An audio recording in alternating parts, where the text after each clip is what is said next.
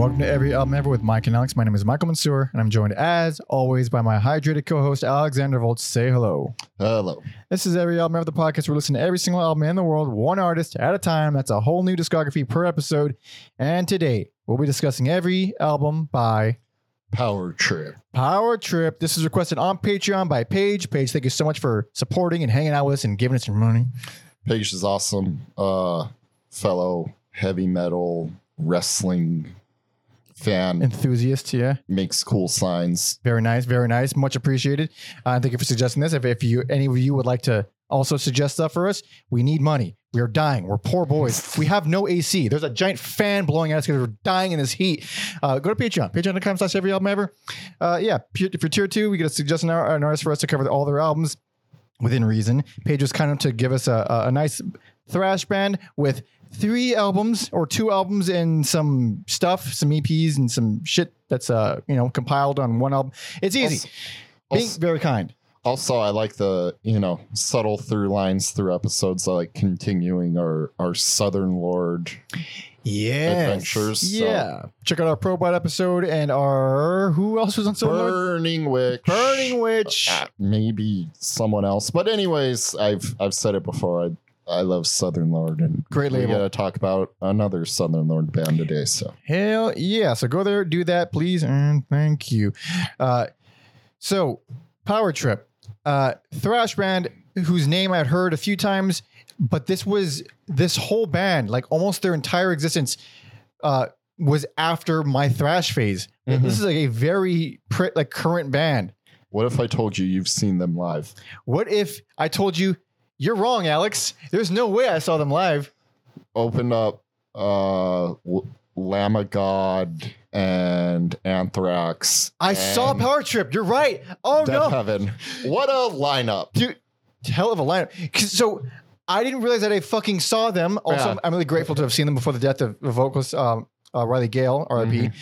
Um, but to in my defense, I remember nothing about that show uh, except uh, for a little bit of Anthrax I- and a little bit of Lamb of God. I think you were this like I know very little about either the, a lot of these bands at the time. I was like, you're just going. You're Yes. just going. Yeah, and as anybody who's heard this podcast before uh, knows, I love Deafheaven, and I know I never shut up about Deafheaven, and that was the first time I saw Deafheaven. I don't remember it. I don't Yeah. remember it at all. So It was it's very cool because Randy came out and did Dream House with them. that's right.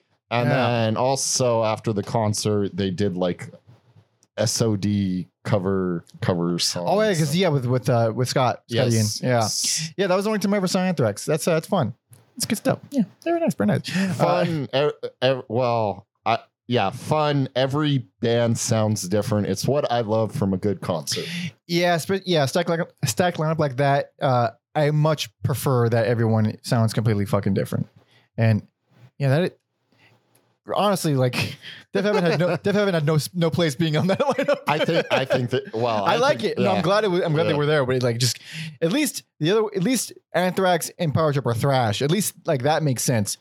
Yes. Yeah. No, you need you need the Deafheaven in there to kind of like reminds you the three bands are different. Yeah, for sure. Um, but other than that, uh, did you have any exposure or experience with this band? Uh, I've I I've tried I've tried to listen to them. I just don't think they're they're my bag. Is it because perhaps you don't like thrash?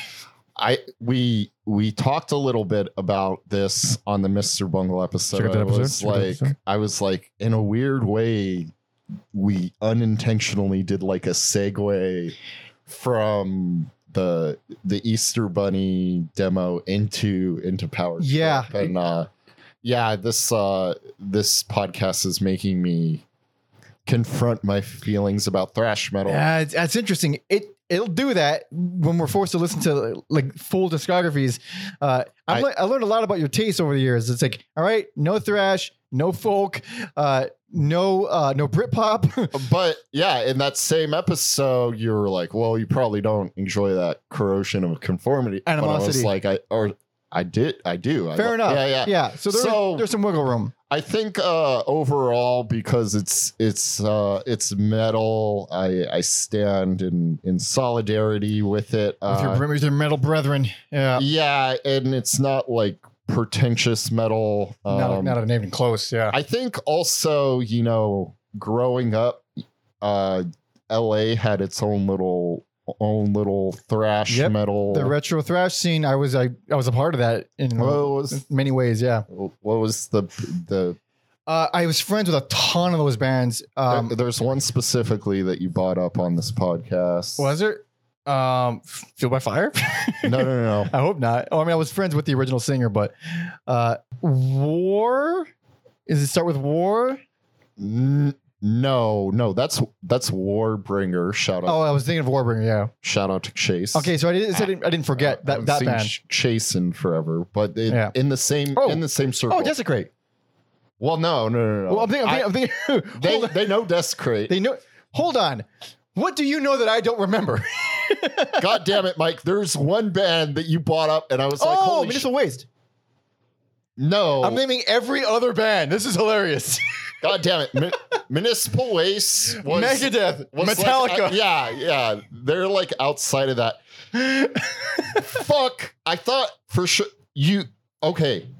The story you told was like you were kind of in the back of the. r- You went, I believe, you went to the show by yourself, and the story you tell is like you were in the back of the room, but the singer was just like in the front, motherfuckers. and- oh, oh, Hirax, not Hirax. Front of the Hexen, Hexen, Hexen, Hexen. there we Christ go. Christ Almighty! Took me a while to get back there. You reminded me of my own story, and that's how I remember.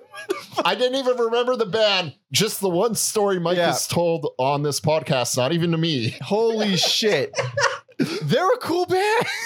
No, so yeah, just that we Hirax. I mean, I don't, I don't even like Hirax, but go on. fucking damn. Well, they're a little bit older. They but- are older, yeah. So yeah, we name dropped a few like local LA things. Yeah, that- yeah, yeah. but Warbringer is the most popular. Um, but yeah, there I I opened it for them twice, never met them once. holy shit. Yeah. um yeah so like and then i feel like power trip municipal waste and to a lesser extent but like part of it to me revocation have you ever listened No, to them no, no, no. um they're probably the more the most like techie out of the three but i still include them in the Okay.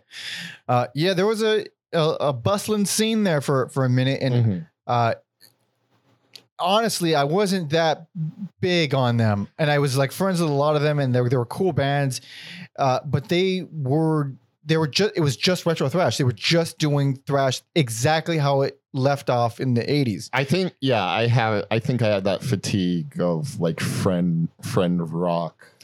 Uh, oh, yeah, wait, what? I if someone's in a band, Oh, I just yeah, call yeah. it friend Yeah. rock. Yeah, pretty much. Yeah. Uh, there was a lot of ones that, that I remember being a little bit better than the rest. Like one was Merciless Death, which I believe I'm assuming they were named after the Dark Angel song. Check out that episode. We covered Dark Angel. That was a long time ago. Holy shit. Yeah, um, they were cool. Uh, and then Fueled by Fire was like the like the big one of the time. And the original singer Geo was like, um, like muscled out of it.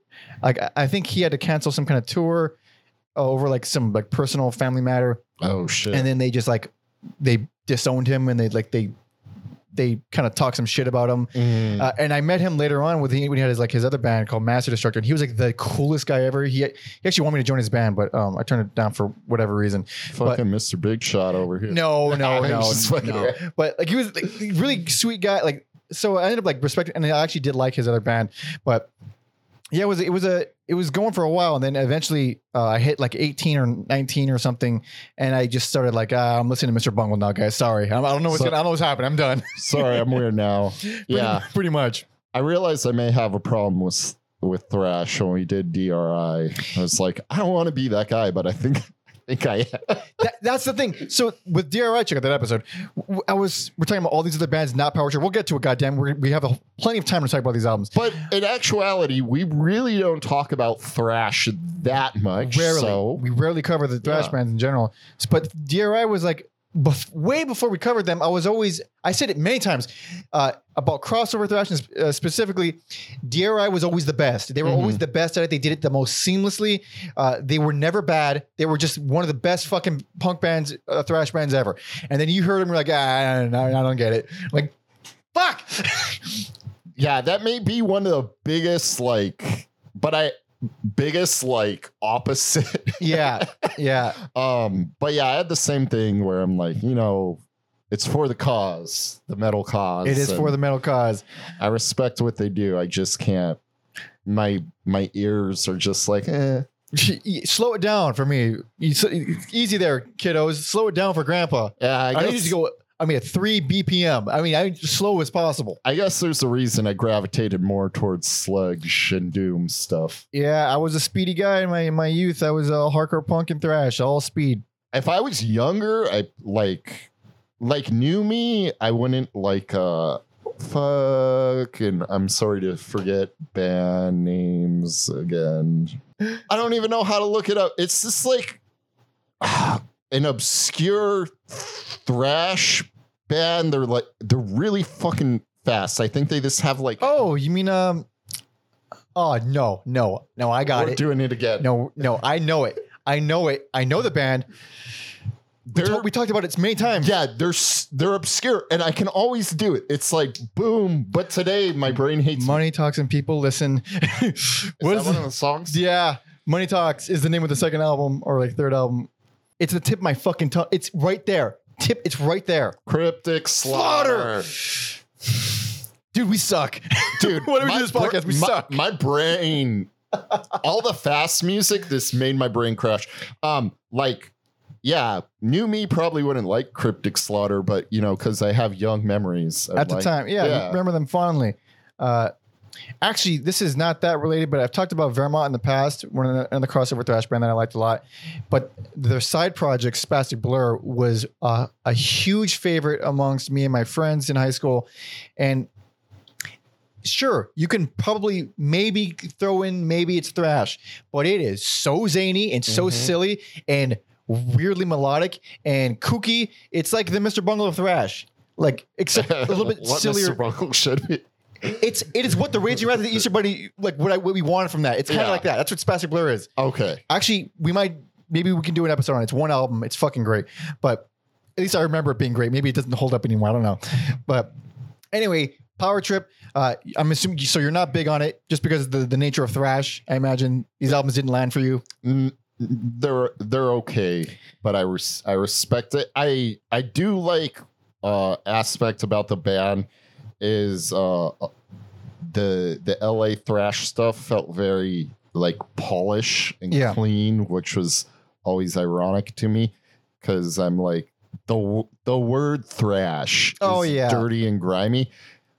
This is just Neanderthal caveman music and it sounds dirty and grimy and I do appreciate that. It's so I, I'm, I didn't like fall in love with any of these albums, but I do. I mean, I, I'm a thrash guy, so I still like it, and I, Mhm. didn't, I didn't find myself not liking any of this.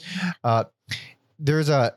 It's just a what it, they come they come in to do a jo- they're a cleaner. They come in to do a job and they do the job. I mean, what do, what more do you fucking want? It's it's funny to say this about an aggressively fast band, but there's there's no thrills.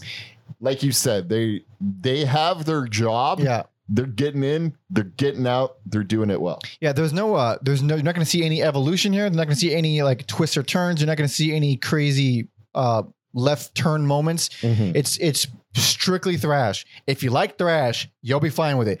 Um, actually, I did see uh, a comment um, on our uh, our bongo video talking about thrash and how it's really hard to do to do good thrash. Um, I don't remember the, the full details of the comment, Mhm. But it, it it's jogged a, a thing that I that I've been like kind of ruminating the past uh, few days, maybe a week or so, of like how do you make good thrash? Because for a long time, uh, I couldn't explain it. Like w- what makes like it just has to feel good. Like why is Raining Blood so good? I don't know, but I've, I'm kind of getting a little better at, at like This- pinpointing of okay. what what and a lot of it is like um a lot of it is so so fucking dependent on drums a lot of it's like if the drummer is constantly mixing it up and changing things around, then you're going to be on board with it because the riffs, they're always. At least for the most part, they're always going to be really evil sounding or mean, um, eh, with the exception of like a Metallica where it gets really melodic sometimes. But even they have like a, just a million mean riffs. It's the rhythm and the, and the changes that kind of keep it interesting. I think thrash is one of the most rhythm dependent metal genre, metal subgenres there is. That doesn't get credit for that. Interesting. Yeah. I'm looking forward to your your future. Yeah, because if you, let's just think about Slayer for a second. Mhm. You look at Angel of Death and how many places that opening song goes by itself, and it's one of the longer songs in the album. Not long, but that song at four minutes or whatever has to go all these places to keep your interest. Every other Mhm. song is like two minutes, and it gets in, gets out, and some of them are slow, some of them are faster. Um, I think it's, uh, I think drums are very, they're appreciated in thrash, but not enough. I think in terms of how good the fucking songs end up being, which is, yeah, it took me a minute to come up with that. It took me 20 years to, to come up with that one.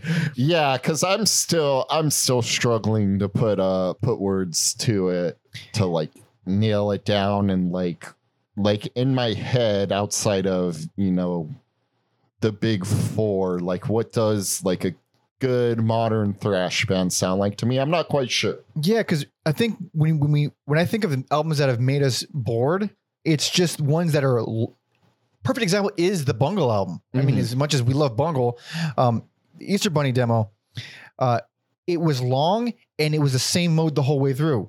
There was not a lot of variation in rhythms and, and switch ups and uh, breakdowns and stuff. Like you, thrash needs those. It needs those. Like you listen to like a Rust in Peace and like yeah, you hear those shifts and those changes and those big breaks. Um, where now we're going to transition to this completely different section and it has a different feel and different rhythm.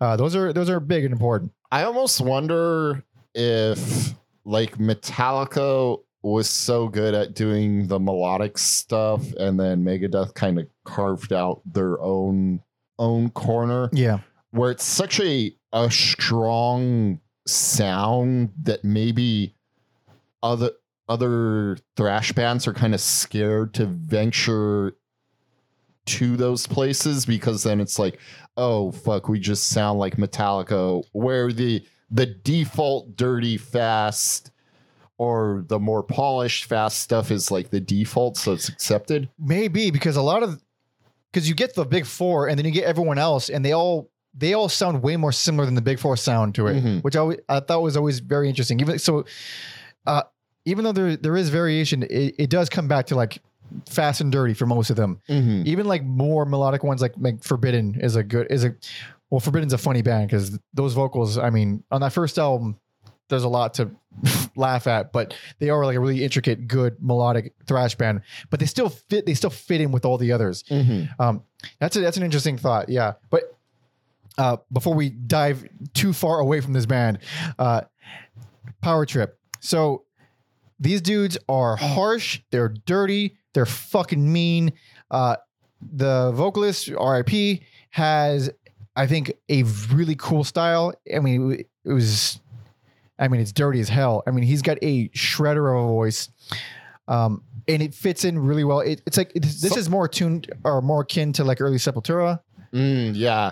Also, like, yeah, sometimes I thought more like, like the Venom vocalist. Not, Yeah. not exactly the same, but more that growly. really ra- like harsh the screams but it's like a i i want to say like a venom type of voice where Yeah. just just not not like a sh- black metal shriek or, or anything like that but just a very guttural fucking harsh yell. And i think um i end up enjoying that a lot more in thrash because um you get the alternative which is like the more sung stuff. You get some I, honestly thrash has some of the most baffling vocal choices in all of metal. I would agree with that. you get someone like you get the the high pitched wails, which I've you know, like an Agent Steeler or something, which I, I always just couldn't stand. Uh, even with Joey Belladonna from Anthrax, who I like him, but he still has that you know very singy style. And then you get some kind of average just shouters, and then you get some wackos, wackos like the singer from Violence, where he's just. Mm. "Ah, ah, ah." Sounds like Jerry Seinfeld, but I like it. It sounds great to me. Uh, and then you get dudes like this, who I ultimately prefer Mhm. singing this kind of music. Uh, but yeah, very harsh, very very dirty. It's very ugly, and you're gonna if you hear one album, it's basically take take your pick of which one you prefer. They're all so similar. Yeah. I have which one I prefer easily, but say uh, we won't talk about all of it. Um, so they put out two full length albums. Um, they're still together, but with uh, the recent death of Riley in 2020, um, from I believe it was a fentanyl overdose, which is d- fucking devastating because it just keeps fucking happening to people. Um, Uh, especially you know uh going in around lockdown i think uh a lot of people were turning to drugs no coincidence. and then Yeah. i think because the demand for drugs w- was like oh shit we can't possibly meet this it was being being cut with that Yeah. at least to my knowledge i could be very wrong So every, I mean, these days everything is still covered with fentanyl, and uh, I'm not. I'm always. I've always been pretty like against like you know heavy coke use in general, but like now it's like no, dude, you're gonna die. Like people fucking keep dying from that. Like, yeah, I may have like a bias against that drug in general, but also you will probably die these days. It's cutting everything. But here, I don't think they found anything else in his system except for weed. So I think it, it might have just been straight fentanyl that he was oh doing. shit. Because he's always apparently he always had a drug problem or something but it, was it's uh it was august 24 20, 2020 and i mean that is smack dab in lockdown time. Mhm. and that is that's when yeah that's when things were getting dicey. That's when it was like oh i guess we're not going back to normal. What do we do now? I guess we'll just fucking keep staying in and coping. Mhm. and that's how that happens. And that is fucking upsetting.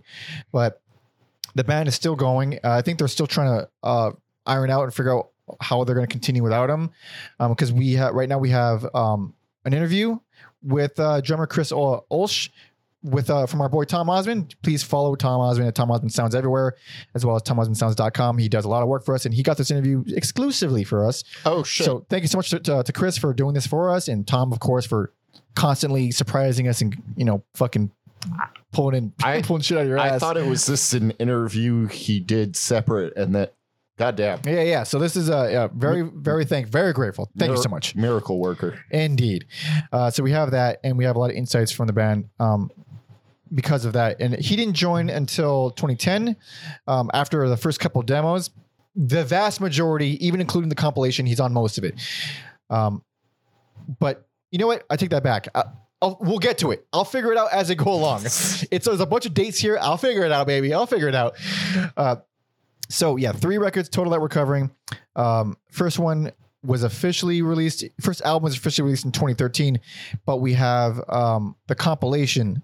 Um, which the compilation was released in 2018, but it has stuff from tw 2008 all the way to 2014, and it has I think the first EP on there was which is 2011, and that as well as uh, I'm an idiot, Tw 2009. 2009. God, you know what? It's, It's a- looking at you right in the face. It's I'm look I'm reading it and then I'm not saying it. I'm saying the one beneath it. yes, yes. Messing up the two band names earlier just just fucked us up. We're done. We're done, dude. Uh, yeah, first EP was 2009, and uh, we have that one uh, as well as some other stuff um, on that on the compilation. Uh, but the last album is 2017. Last album as of right now. So I guess we might as well jump into it. Would you like to jump into it? Yes, I'm fucking ready. Hell yes. So let me just where's my mouse? God damn it. Where's my mouse? Uh yeah, so this is uh this is a compilation. This is uh came out 2018. This uh compiles the Armageddon Blues EP, the Power Trip EP, or the Armag- sorry, the Armageddon Blues sessions. It's not just the EP, it's the entire session. Uh, the Power Trip um, EP from 2011, and um, some singles uh, and compilation tracks. Okay. They're all on this compilation. So this is Opening Fire 2008 to 2014.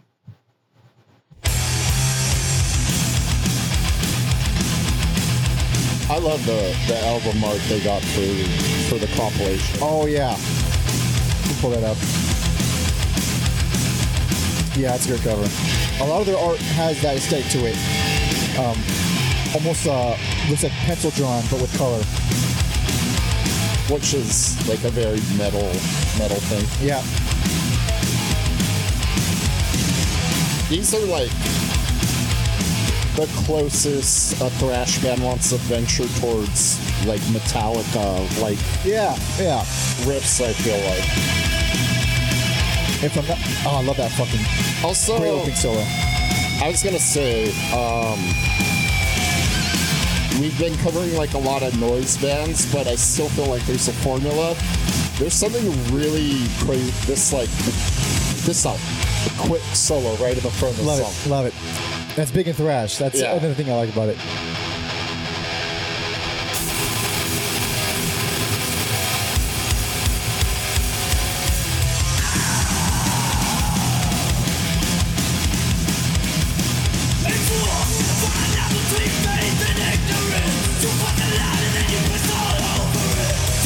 Some of that, that like what we were talking about, that that like Cronos. Yeah, it's very slobbery. That like he's That's rabid. good. Yeah. Good.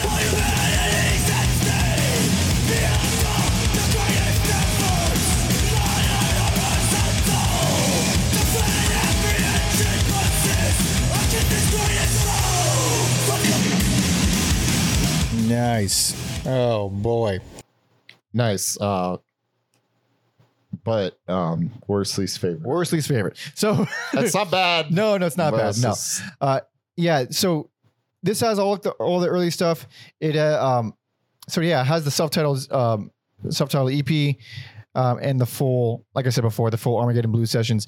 Uh, It doesn't feel as um as uh choppy or or like m- uh, mushed together as you would expect from like a, a compilation. Mhm. It all sounds like it's all kind of one thing, but because of that, it ends up um, feeling like less uh, breaks. So what I mean by that is like, so the first three tracks that was one EP, Mhm. and I think you put on the first three three tracks and then it ends. That feels like a like a full contained thing, and it works. Mm.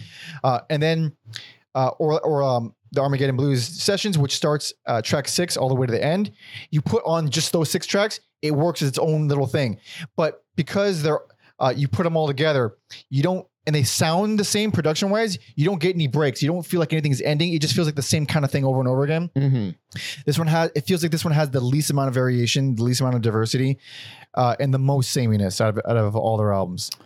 Yeah, I think uh, for me, I think they just really um, did what bands do, even though this is very primal music.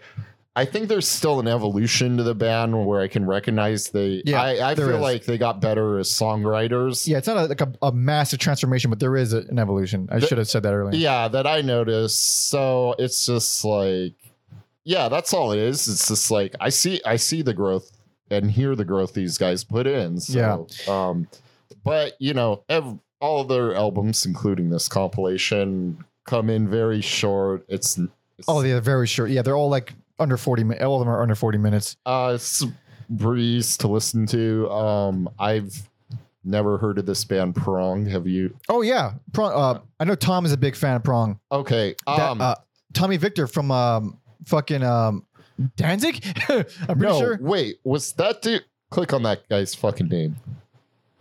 Yeah, yeah, he was in Danzig. That's not who I'm thinking of. Um, yeah, his main bags were, were Prong and Danzig. Okay. Uh, check out that episode, by the way.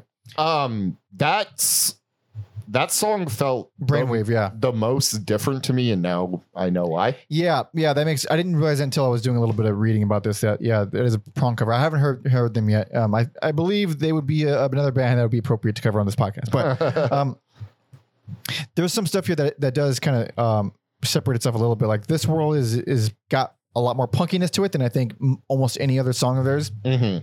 It is the most like, like, I know, like in hip hop they have the term boom bap, but in thrash, I mean like boom bap at a thousand miles per hour. The, the one two beat you mean? Uh, yeah, The- yeah. the- the- what we'd call the thrash beat is uh yeah. I mean. Uh, if you're a thrash band, you end up doing the thrash beat, the one two beat. Also, anytime in a band like this, you can hear you can hear bass on the song. That's uh, gonna make you stand out a little bit. So that's another thing about this compilation that they do a lot and they never do again. Mhm. It's uh these single bass plucks that that uh, line up with the drums uh, behind uh, uh, a guitar a guitar riff that lets it ring. So single staccato bass hits, uh, usually one note Mhm. behind a guitar that's like hitting it uh, long long legato notes or long legato phrases long open open uh, ringing notes or riffs and it has this really cool groovy quality to it really heavy um, and i it does get a little repetitive but i did find myself craving it in other albums because it's, it's a it's a very cool kind of beating into a ground beating you into the ground kind of kind of sonic thing Yeah. i'm losing my fucking vocabulary here but Um, and then Hammer of Doubt, which we'll revisit. yeah this Um, is uh i think this version's from 2010 this is kind of where I felt the the cr- the crossover here, where I was like, okay, I can hear, I can hear like the the hardcore specifically like that that like New York hardcore. Oh scene. yeah, that's right. maybe yeah. like a, a biohazard or like a Hatebreed. Mhm. Um, and then uh, yeah, you know, throwing down some good riffs on on that song. I can see why they decided to. I do like that song. I'm glad they kind of kept it. I think that, if I'm not mistaken, that might have been like a big song for them, um, at least from a writing standpoint. Mhm. Um, that kind of like influenced what direction they were going to go. I, Oh, at least- yeah. yeah. Look, That- at, look at this wealth of Oh yeah, we have some stuff here. uh, I believe Chris cited that song as being like um, almost like a liaison between like styles. Like that's what kind of um, that's what that's what pushed forward the new what what they ended up becoming. also are s- stupid. Oh, you know, we have we have some more history about them that I forgot to get into, or I didn't realize that we had. Yeah. Uh, but we'll get into it um, after a little bit more dissecting Okay. of this album. okay. Uh, so, Armageddon Blues is is uh, you know the beginning. That whole chunk is the beginning of the Armageddon Blues sessions. Uh, I was like, I, I really don't care for that opening riff, but when it picks up, it gets fucking rad. Around uh, two minutes in, the drums do this really fucking cool tom thing, like this Mhm. rolling tom thing. Um, I can't. I'm not sure how to how to describe it. I mean, you know what? Put that some bitch on, uh, because I found that to be At a, very just, show two minutes flat. That yeah. I love that beat. I love that fucking beat. It is like something you kind of strictly hear in metal. Yeah, and it also has a fuck. Those those toms have a really metallic quality to them, not like as in metal, like as in steel, Mhm. shiny metallic aluminum. Um, yeah, I love the way those fucking drums sound. Um, and also, it's harsh as shit. Like, I think it's easy for me to, to, to forget how harsh this is because I'm so used to thrash. And um, but, Oh, but, but for, for the normies. yeah, like those vocals are fucking gnarly. Like that whole that section was gnarly. Um, but yeah, I dig that song a lot. Um, Lake of Fire is solid. Uh, and- and- One, one of the the slower songs, and I use that term. yeah, the slow stuff here isn't super slow, but you do notice it. No, it's not doom slow. It's No. slower than the the breakneck pace the band usually plays at. Indeed. Uh, actually, the entire Armageddon Blues session, that most of those songs I felt had significantly better arrangements than everything else before that. Um, and it- I mean, it makes. I I know it doesn't make that much sense because this is the earlier shit. I don't know. It was. It felt way more uh, frantic, spastic, and unpredictable. The- These arrangements were. Whereas, um, you hear it a little bit on the first handful of tracks.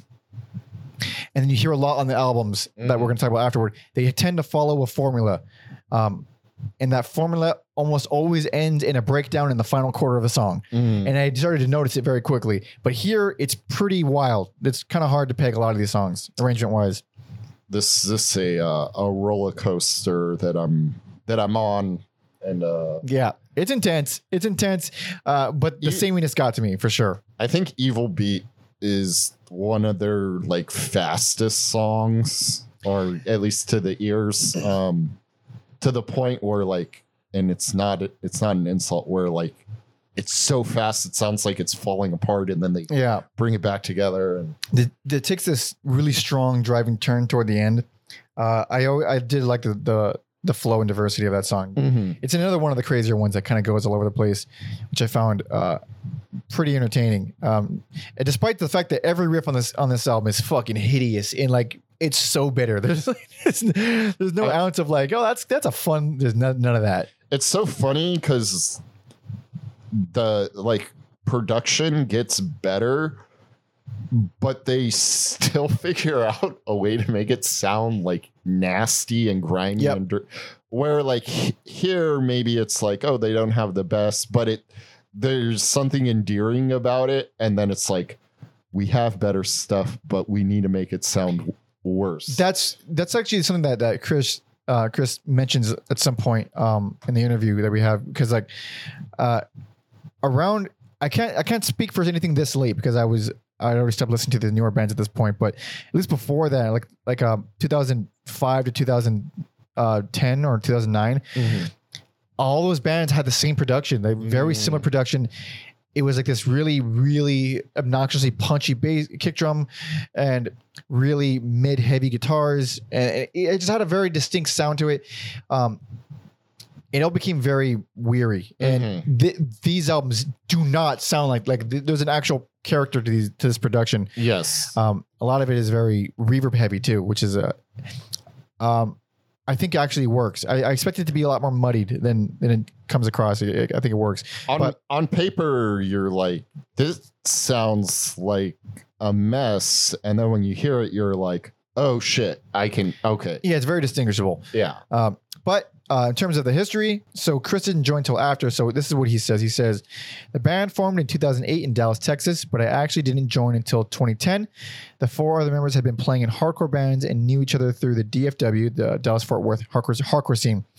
I was living in Austin, playing in some grind death metal bands, and met the rest of Power Trip either when my bands played up in Dallas or one of the first times uh, PT came down to play Austin. Could be a mix of both too. Uh, so they had a demo in 2008 with Marcus Johnson on drums. He was the, the guy before um, before Chris, and and then 2009 is uh, Armageddon Blues, and I, I imagine that where the whole session was taken from. Mhm. Yeah, that's oh, it was also Marcus Johnson on drums, and Chris says uh, I wasn't on this recording, but I do remember Riley showing it to me in his car before it was released. I felt like they had finally tapped into something special, and the songs were really good. Uh, after that was the the Power Trip EP, the 1st three Mhm. tracks on this compilation. To which he says, uh, "This was my first. This was the first recording I was involved in. Suffer No Fool is a song heavily influenced by the first Leeway LP, um, and harkens back a bit to Armageddon Blues, whereas Divine Apprehension signified the direction the band would eventually take off in. Uh, Leeway, I." Uh, Tom puts a link to the band Leeway, the thrash band from the from the late '80s. I I cannot believe I have never heard of them, never encountered them, have no idea who this band is. That's baffling to me because I was I was a very obsessive teenager. oh dude, And- yeah When, when- when you get into music as a teenager, you go deep, and the fact I've never encountered Leeway is troubling to me. They're from New York too. yeah I, I have no I, I- I'm. It's very confusing. I have no idea, and now I'm very curious. i'm confused for you Yeah. Uh, he- uh, Chris also adds, he says another big uh, piece linking the two is the song Hammer of Doubt, which we talked about, which was written between the two EPs and is re recorded on Man- on the first album that we're going to talk about next. To me, that was where the sound that the band is known for all started, uh, which makes a lot of sense. It's a good song. It does sound a little bit more developed, and it was recorded um, later than everything else on, on this compilation. Mhm. But time to move on. This is both of our worst and least favorites for all the aforementioned reasons. It will scratch a thrash metal itch for sure. But absolutely uh i think i think if you're into it for all the reasons chris pointed out it will sound unique and i think if you're more cus if you grew up similar where you had these clean thrash bands this is like this is in the mud you, it's it is it is and in i mean mud. that in a in a good way It is yeah. It is it is fucked up and dirty. Uh, just you feel that it's a compilation, and it does get samey. It gets very samey. Um, but we have actual full length to talk about now. hell yeah Hell yeah. So this is the first official album. This came out 2013. This is Manifest Decimation.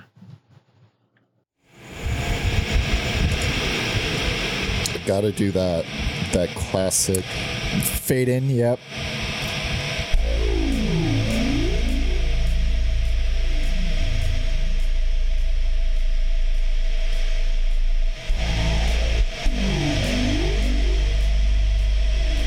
Also, I didn't notice like how spacey that is until Yeah, there's, the, the headphones. there's a right? yeah, there's a couple of uh, synth elements that they dial with every now and then.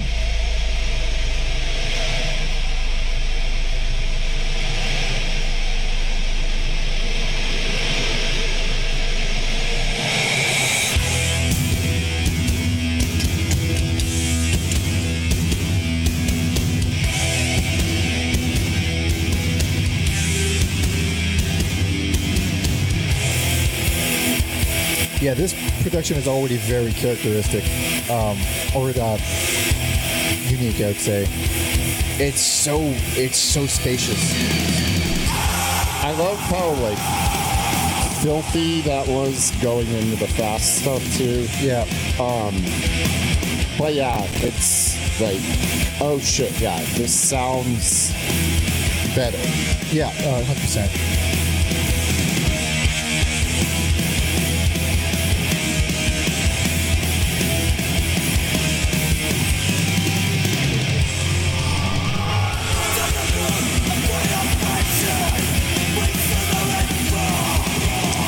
Also, its vocals sound less like uh, slobbery Yeah. here. They're a little more clear. No clearer. Still harsh as fuck. Sure. Yeah, And but less like the guy from Obituary. Obituary, he kind of sounded like that, that guy in the first. Okay. first- yeah. any any changes I point out are just for metal nerds. Yeah. Normal people will be like, it's the same. Same shit. Yeah, yeah. Most people will hear this as the exact same shit. Uh, so that's about as bitter as it gets for, for thrash. Uh, it's very serrated. This is a very serrated fucking album. uh, but it's a cool album, and uh, it's fun as hell. It's brief. It gets in, gets out. The it's kind of what you need for thrash. It's not gonna it's not gonna do anything fucking revolutionary. It's not gonna blow your mind with any any specific little thing. It is just purpose built, purpose built, fucking dirty. Uh, and I don't. Well, there's only one song I have a problem with, and that is "Drown," uh, which I felt kind of halted the, the pacing a little bit of it. Uh, it's on the slower side, which I I, I don't mind that, Mhm. but uh, the it- after it speeds up after like uh, about a minute and a half, it goes into this riff that is basically the main riff to "Desperate Cry" by Sepultura, which is one of my favorite songs of all time. And I'm not going to unhear "Desperate Cry" when I hear that. Uh, damn. it's not like a, it's not like a rip or anything. Yeah. Uh, it's just yeah, it's just a very similar riff, and it reminds me of it too much. Um, but other than that, this actually I didn't realize how much this production was going to be sticking with me. Um, not that the songs aren't good or anything, but like uh, this doesn't sound 2013. it's it's weird because I can tell, like I can tell it's more modern, but which I guess is this band in a nutshell. Where I'm like, there is something modern about them, but then it's very caveman like, and Yes. you could show this to like a thrash fan in like the 80s or Uh, 90s exactly. and they would st- it wouldn't like blow their mind There's a certain level of, of glossiness that a lot of newer thrash bands have. A certain level of like. i don't want to say tightness because I usually mean that because I'm not I'm not trying to compliment them. I mean it- it's like a certain level of overproduction. like this it doesn't sound shitty but it sounds fucked up enough to be like oh this is this yeah this is i don't know real i can't, I can't think of like a, a better descriptive word it just feels a lot more organic or uh, at least authentic in a, in a, a certain way. Um Her- uh, heretics fork which is the second track uh this is where I started getting a lot of Scandinavian punk vibes, which is a thing I was really big into as a teenager. And only mike's gonna say of course. uh, s- yeah, stuff like um like Anti Cimex, uh, which is a really cool they're hardcore punk band, but they were fucking dirty. you know what there's there's one person listening who's like you fucking but Yeah, fuck yeah exactly. fuck yeah brother They're a good band. They're a good band. I believe they're Swedish. I, I think they were Swedish, but a lot of those bands from from Scandinavia had this. Especially vocally, like really, really screamy, gruff. It's it's kind of like the stuff that I feel like inspired a lot of crust punk, with that really harsh vocal style, but with the I want to say messy, but it's not messy in, in performance, just messy in the vibe of it. Mm. That it really gives me a lot of Scandinavian hardcore punk vibes. Uh, plus the the breakdown there kicks a lot of kicks a ton of ass.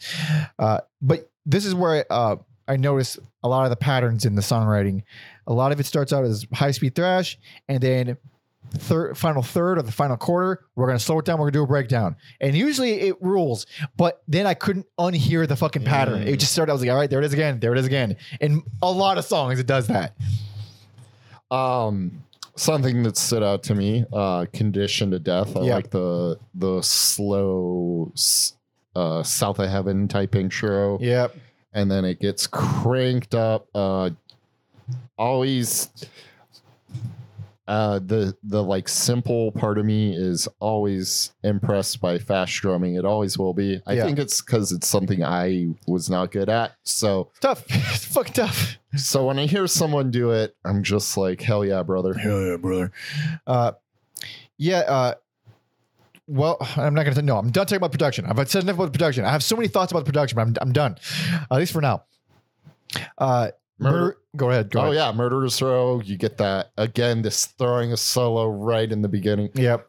More bands just put solos in unex. It doesn't have to be in the front. Just unexpected places. Yeah. Why not?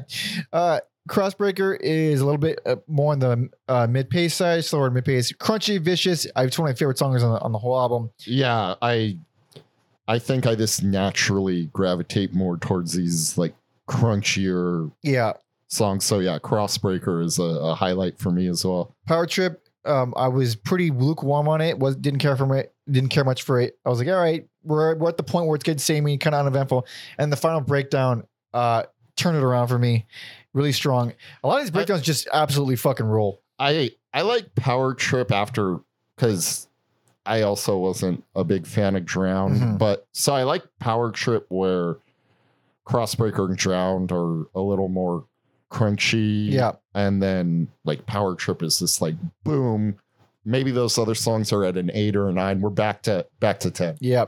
And then the closer is Hammer of Doubt, which we already heard. This version, um, I like this version better. Uh, I also heard this version first, so maybe I'm just biased. Yeah, Uh, the movie dialogue wasn't on the early. oh no, Was- no, I don't okay. believe so. Yeah, I was like, I'm not good at dissecting the, but maybe Mike will. No. well, I mean, no, I'm not good at it either. It- it's, I think it's a fucking rad song. uh, Much that's- like the band, uh, our opinions are not eloquent. It No. just- thi- this it's awesome or it's not. good fast, good fast, loud. yes, good fast. yes, in the spirit of the band. Yeah. uh, my main thoughts about Hammer of Doubt kind of revolves around the production again, where um, it feels messy, it feels muddy, but it's not like they're they're messy or muddy. Um, it's just uh, and as and much thi- as go ahead. in this in this particular band, when I say dirty and messy, it's a it's a It is a good thing. yeah. because I as much as I like the production here, I think there's it's a little too much. It's a little too much reverb. I, li- I- Mm. on the vocals, it never goes away. It's on all three albums, ton of reverb on the vocals, and I think it sounds great. But here, I think there's just too much everywhere else, and it does bl- like bleed things together a little bit, especially on Hammer of Doubt. Um, even though I still prefer this version, uh, I don't know. It's got a character to it, but it's still it's still very. Uh, I still I think I think it bounces around too much. I still think with songs this fucking hectic and chaotic, it bounces around too much. Yeah. Uh, but it's a cool album, and it's so fucking brief. I mean, yeah, it's like a little formulaic. It's samey. It's not anything that hasn't been done before, but it's fun. If you like thrash, non non thrash fans need not apply. That's just the it's just the way it is. Also, I think I think there was a reason they Power Trip broke out where other people kind of got stuck or didn't get to that that next level. Yeah, because even though there isn't a lot of variation on these albums, they they do like the one thing pretty much the whole time. Uh, that one thing is does have a signature signature to it. Uh, they do have a feel that's entirely their own. Um, I, I can I can put it I can categorize it closer to Sepultura style, where it's a little bit uh, more fucked up, a little bit meaner, um, actually a lot meaner, and heavier. Where, I mean, the, Sepultura was always one of my favorites because of that. Where um, you look at a lot of the American stuff, and it's a little bit. Some of it can be kind of campy, and even with the retro stuff from the you know mid two thousands period, they were emulating a lot of the American stuff, like Exodus. Exodus is great, whatever, but it was a little bit lighter. It was lighter. It was more fun. It was it was less vicious and furious and evil. Is it is it weird like my knee jerk like name association when I hear the words thrash, I don't even like Exodus like this, but my like first like reaction is like Exodus do the toxic waltz. Wait, wait. Wait, is that Exodus? Oh yeah, Okay. I think so. you may if I'm wrong, do not I I, I- do not want to get shit. I don't want to get shit for this, Mike. Hold on, because I haven't heard it in. I haven't heard them in. Yeah, yeah, absolutely. Yeah. Okay. Okay. I, I haven't heard it in so fucking long. you made me doubt myself. Fa- it's fr- dude, Fabulous Disaster. Yeah, I, I, I'm just like that is like the de facto thrash song to me for some reason. I because I haven't heard that album in so long. That's one of my favorite Exodus albums. A fucking awesome album. Yeah. It's been it's been like ten years since I've heard it. Okay, Uh, I was like, yeah, of course. I, I you almost gave me because I recognized it. I just. I, cou- I couldn't give you the guarantee off the bat. I had to look my, it up. My credibility was on the line right now. Uh, yeah, that one. Uh, I mean, what's his face? Um, Paul Baloff, the original vocals. He was only on the first album, and he was like such a huge deal to the entire thrash scene. He was like, he really helped invent thrash. He was like a huge deal, and he died so quickly. Um, Fabulous Disaster came out after that, so. Part of my my juvenile brain was like, it doesn't have the original guy. I don't want to listen to it. And then I heard, I was like, ah, that's fucking it rules. Never mind. Um, sometimes we fall into those trappings as young men yes, but- yes. yeah, it's a cool album, cool album. Um, and the beginning of the sound that we know from this band, if you've Mhm. heard this band. But uh, Chris notes, or he says here, uh, on being asked about signing with Southern Lord, he says we were all pretty shocked that a label was interested in us. We've been touring frequently, although not too heavily. We signed a record deal for three albums, and I don't think anyone expected us to last that long. Jesus Christ. Uh, and this album was produced by Arthur Rizk, um, who also uh, recorded Terrorism, Pissed Jeans, and Cro-Mags. And Tom asked him about working with Arthur, and he said he made it sound like a, like a classic 80s thrash record instead of something over polished and devoid of any kind of character like a lot of the other records coming out at the time. There we go. Suddenly makes sense. Uh, you couldn't tell what year the record is from just by listening to it, and I always like that. People still try to copy Arthur's production from that album these days. Mm, mm, mm. Glad to know we're on the same page Yeah. as uh, Chris here, and uh, also, yeah, it is it is crazy too because I think a lot of people, myself included, like Southern Lord is a, a metal label, Yeah. but you know, I think of Sunn, I think of um Burning Witch, the the Doom, the slower stuff. And then this is just like no, the opposite. Yeah. yeah. So I think it is cooler to have a diverse lineup of, of bands rather than oh you come to us for the one thing. Gotta be. It's, it's like SST in the early days. They put out Saint Vitus and Black Flag and Minutemen and, you know, fucking whoever. Hell yeah. Yeah. Even though they didn't pay any of those artists.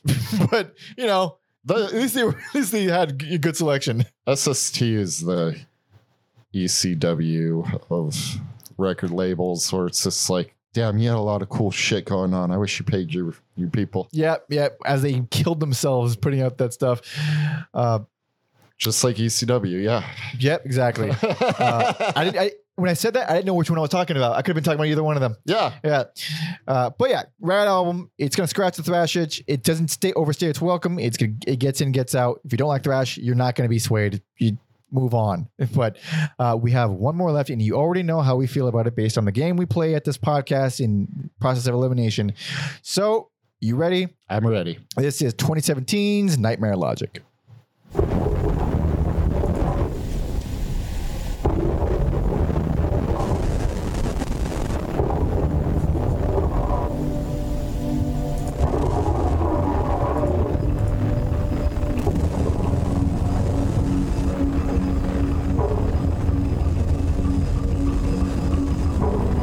What if they just made an album just like this ambient?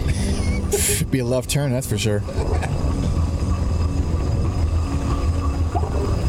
Power trip goes through the Walker Brothers face. It's a hell of a band.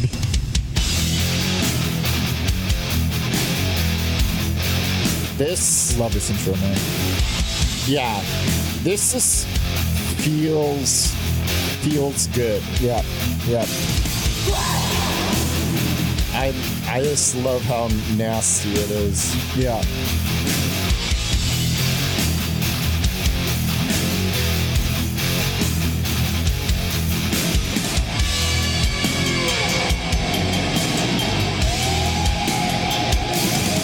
Yeah, a lot of Slayer Sepultura vibes from these types of riffs. It's so fucking angry. It's so bitter. i always think of like the that like whining horse guitar solo like, like with like thrash Oh yeah, yeah. Dive bombs and stuff. Yeah.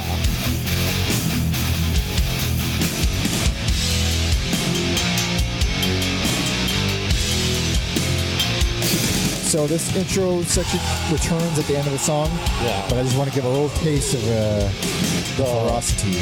the main events It's so much tighter too.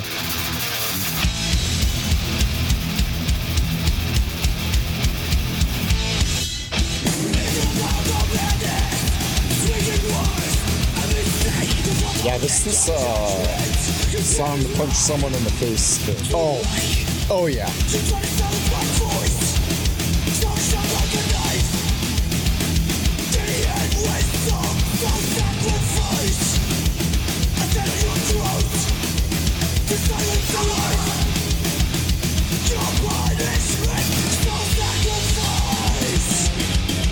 That's a fucking killer riff. That is a killer riff. And that And those screams, my goodness. So say it. Best personal favorite. Biggest personal favorite. Um, I think, like, just like in my my heart, it's it's the best. Like to me personally, and then also if you want to be lame and try to like, I think like technically, It technically is also the best. yeah, Uh, so the vocals are still reverb to high hell. They're still fucking everywhere. They're bleeding all over the place.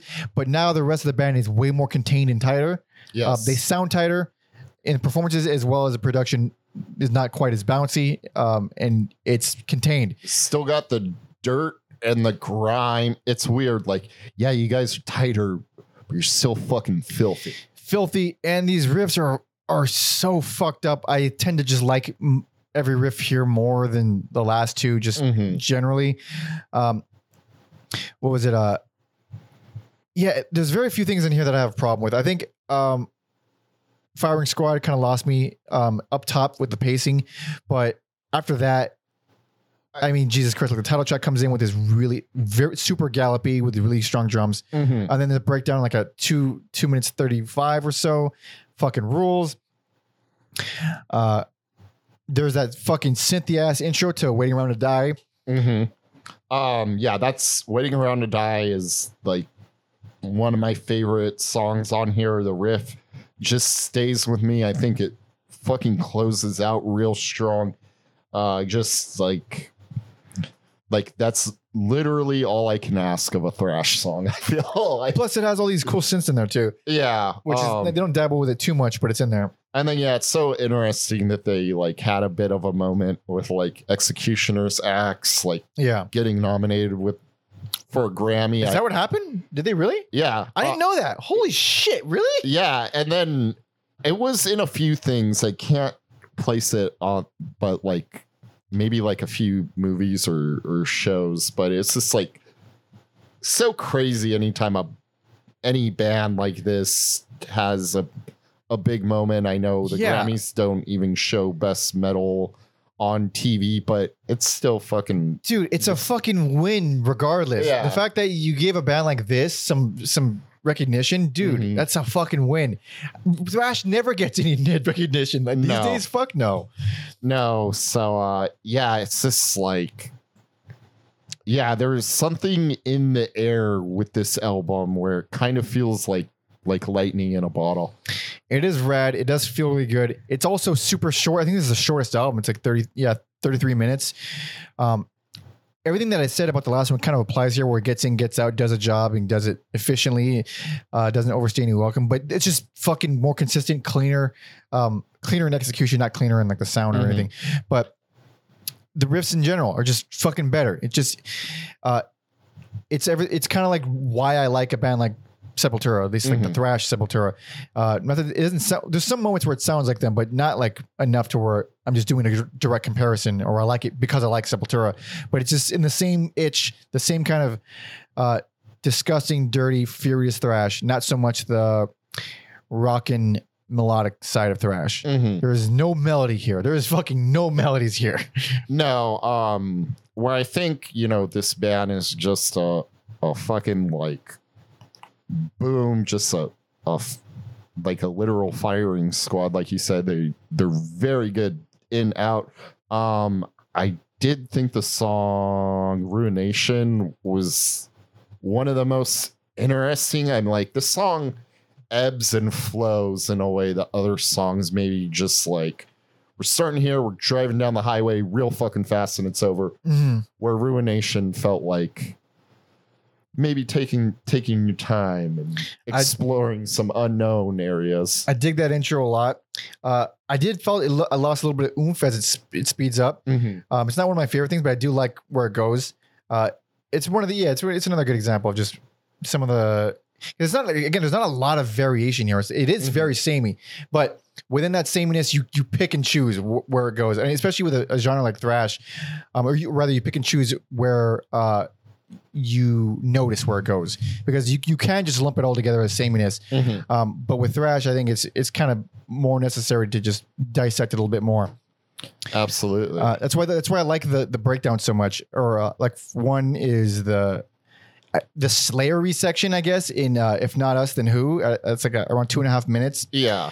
Uh, it's fu- it just fucking rules, and it's like I can't pitch it. I can't. It's, I can't. It's like if you don't like thrash, you, you, you- again, then none of this is gonna fucking work for you. But if you do, I can't. I can't say more than that. It's fucking. It's pretty damn cool. Yeah, I also think the um are the lyrics on here are a little little more deeper and there's some some more to di- dissect if you really are like into this music. Yeah. Um so I think that's another like cool cool aspect of it. hmm Uh, I think my favorite song on the album is the closer, Crucifixation. Oh shit. Uh, man, there's something about those riffs that Mhm. fucking do it for me. It Mhm. uh, very schizophrenic sounding, very paranoid sounding. Uh, not they're not like obviously evil. A lot of the Mhm. stuff does kind of come across as like obviously evil, uh, but that one is a little bit more unhinged and it's like calling these riffs. You can't call these riffs catchy, but you kind of can. Uh, that's one of the ones where it's like it's a bunch of ugly wrong notes, but it's fucking it's hooky. You you it feels good. You Yeah. kinda, it kind of sticks in your head. Um, fantastic riffs, man. And then yeah, n- another great satisfying breakdown at around two minutes in. Uh, I don't know. It's just yeah, it's more of the same, sure, but it it, it just it just feels cool. it just feels good.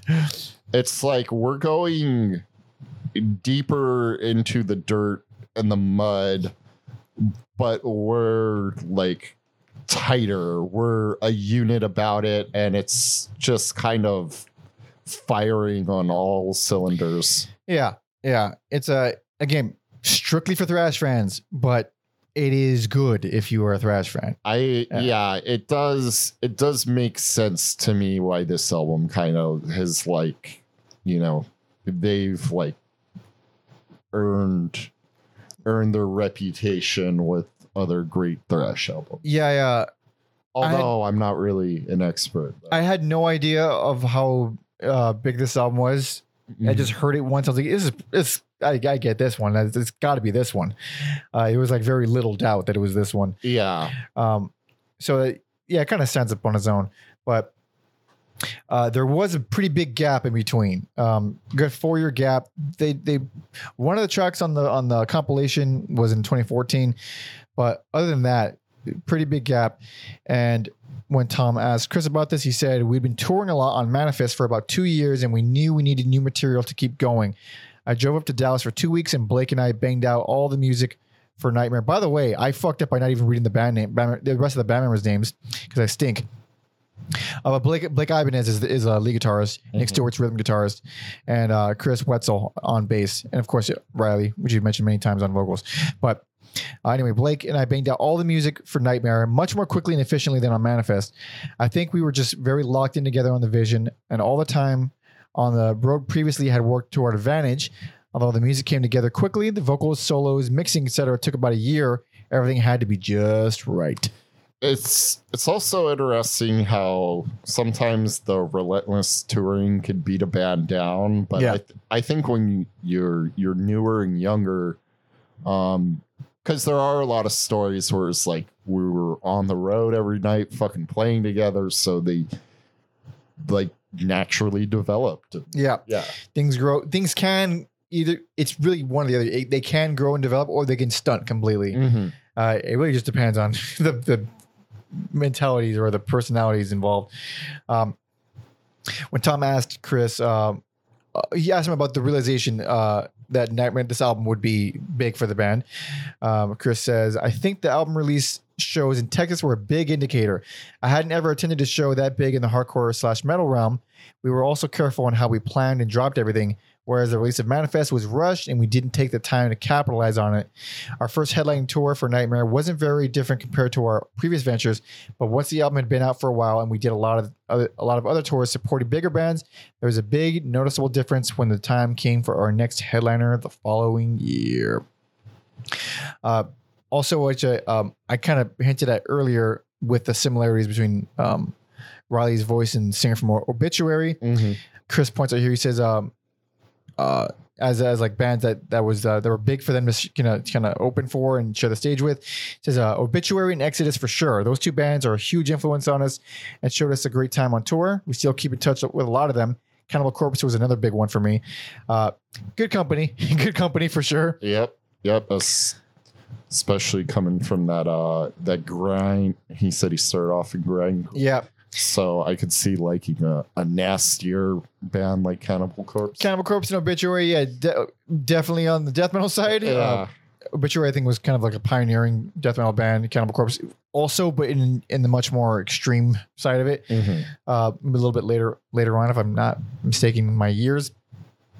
Um, in terms of influences, uh, he says all of us have a pretty radically different musical tastes, save for the staples that I already mentioned, and a few others that are probably pretty obvious.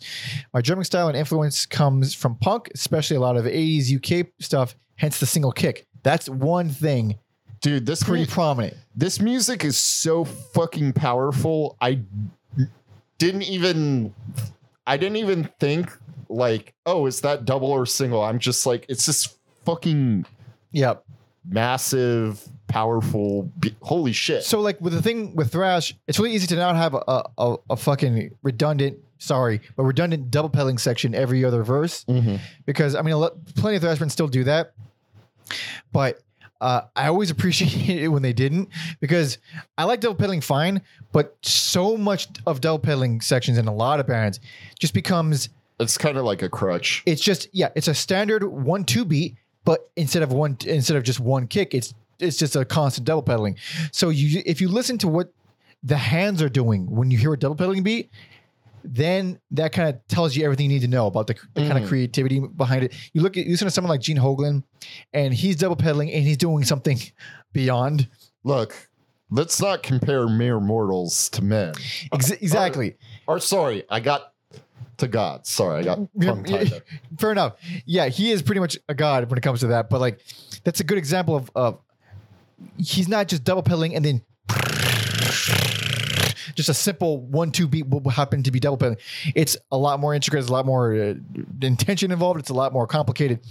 Um, so with a band like this, I don't I don't fucking give a shit. There's no double, double pedaling. I kind of almost like it if there's no double pedaling. Mhm. Uh, and it's interesting too. It's, it wasn't. It's not that common. Um, uh, for he says Blake listens to a lot of rock and pop, so the riffing is always very hooky. Uh, debatable, but in some some parts, Hooky for this type of uh, metal. hooky for, for a, abrasive, vicious metal for sure. Uh, and he says Riley was into uh, old Motown and R and B stuff, and had a degree in technical writing, so the lyrics were Oh, sh- smart but concise and straight to the point. Shit. Look at that! Look at that! Uh, and, he says, and of course, we were all we were all listening to Metallica, Discharge, Sacrilege, stuff like that. Also, not surprising. Mhm.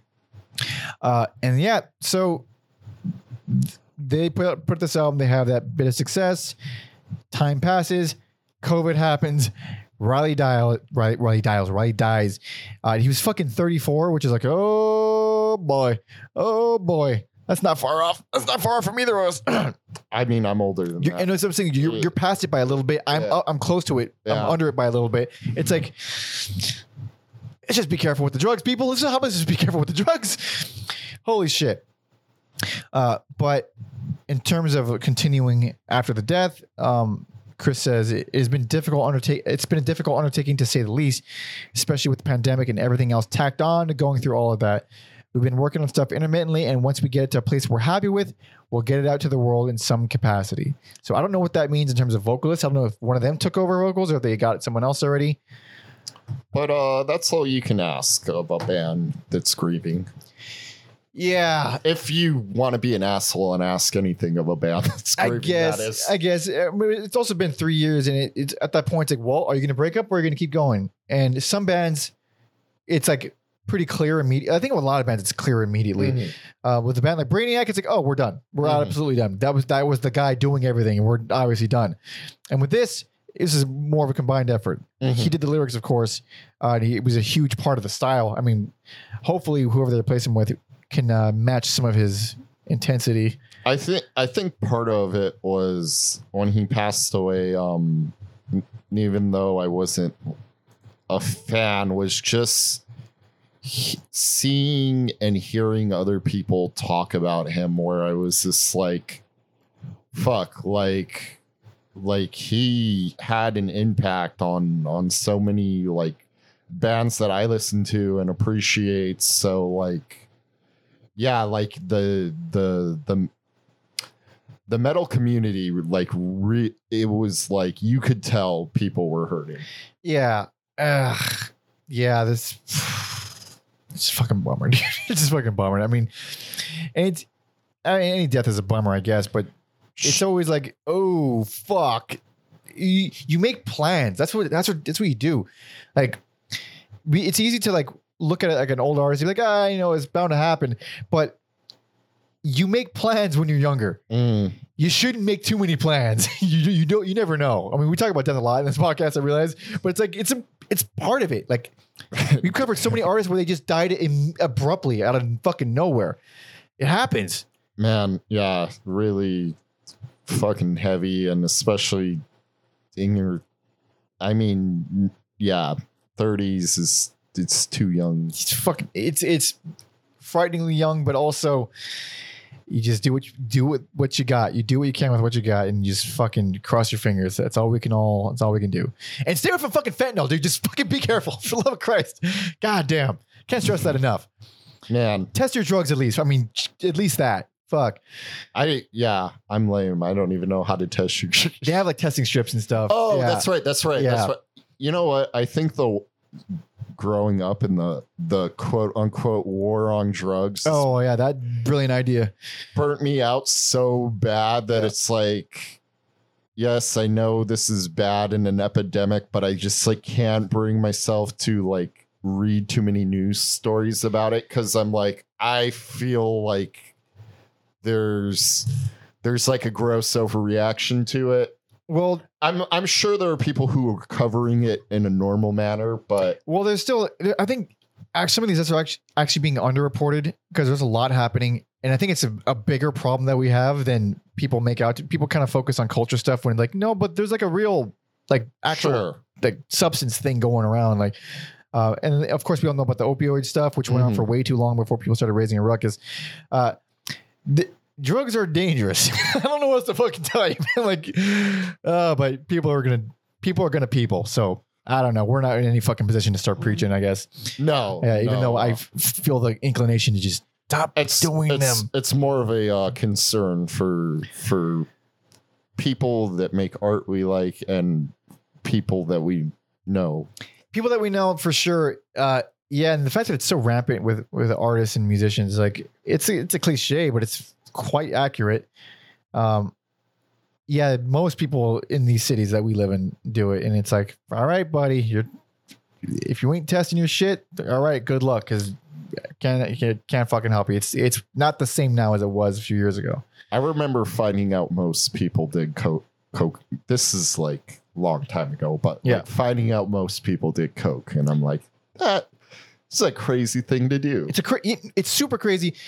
It's like everyone. It's fucking like it's everyone. It's, It's any lot of- random schmo, like like regular dorks. Like they they all do it. it's it's like for I think you know, again, my generation, like the like. 80s excess or Yeah. like you think maybe it's an expensive drug but it's pretty fucking common Yeah, it's extremely available. Most people do it, uh, and I have a huge aversion to it because I have a very specific upbringing in, in childhood, and I'm like, get that, get the fuck away from me, dude, with Also, your, with your ju- weird jaw shit. also just your personality. You should not Yeah, don't. I'm a little meticulous and analytical. even even if it was totally safe to do, I'd be like, Mike, please don't. I can't even drink coffee anymore. Not, there's no way I'm gonna. Yeah. Well, that's only because that was giving you headaches. It was giving me headaches, but also I got really dependent on like I need the fucking energy. Like I'm, Uh. I'm always I'm always tired. Now I just learned to live with tired. Mm. Now tired is part of my personality, uh, and I still manage to talk too much and too loudly. So I think I'm doing all right.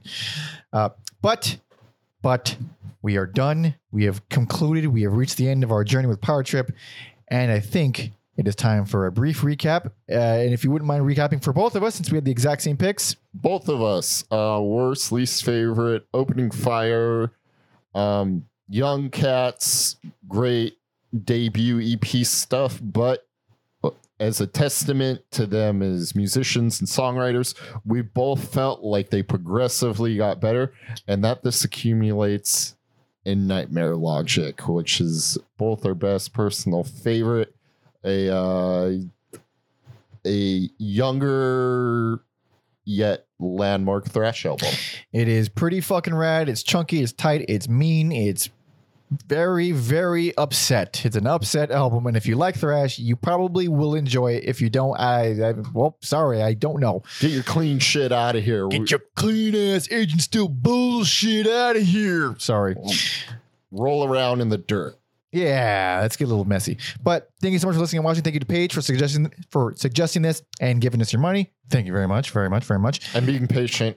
Oh yeah, this took a while. They, they always take a while. anyone, anyone who requests, thank you for being patient. they take a while. Thank you very much and for sticking with us and and also for being kind and giving us an easy band. this is this is not hard at all. Thank you to fucking Tom for getting our, our uh, interview with Chris, uh, and thank you to Chris for fucking actually obliging Speaking us to us. Yes. and and being a part of our little uh, thing that we do here. It's very cool. We have self esteem issues, so They're never going away. Once you got them, they're there forever. yeah. Therapy can help a little bit, but we're, we're, we're basically hating ourselves. Uh, so yeah, if you want if you want to help us out, hang out longer, subscribe, like the video, talk some shit in the comments, tell us why we're smart and or idiots. It's all good. You can follow me on all social media at Pander Monkey and Alex on Instagram at. Every album, Alex. Please follow our history guy Tom Osmond at Tom Osmond Sounds on all social media as well as TomOsmondSounds.com. Uh, as you know, he does a lot of work for us and be, he also makes a lot of music. So please check out his newest album, um, Industrial State of Mind, which he did with Existent Non Existent. You can find a link to that in the description. Uh, you can also check out my EP, Pander Monkey, and there's a link to that in the description as well. If you want to be a rad, cool person like Paige, you go to you go to patreon.com slash every album ever where you can suggest albums. Sorry, you can suggest full discographies for us if you're tier two, like her. Uh, or you can go uh, the, the cheaper route. You can just be a part of our community, five dollar tier. You can you can, be, you can see our schedule in advance. You can vote on our polls to decide who we cover next. You can join our Discord, um, which is also where you suggest our EAE singles episodes. Um, you know, newer newer albums that came out this year, throw them on there. We might do an episode on it. But it's a cool little community. People are very, very talkative and engaging, and they have a lot of knowledge about fucking dorky ass obscure music. And that's what we like here. That's what we love here. So go there, do that. Thank you, thank you, thank you. Okay. Closing it out. Well, final song. One song, one song only. My little buttercup. Um, crucifixation. Gotta be crucifixation. Yeah. Hell yeah. So thanks so much for listening and watching. See ya.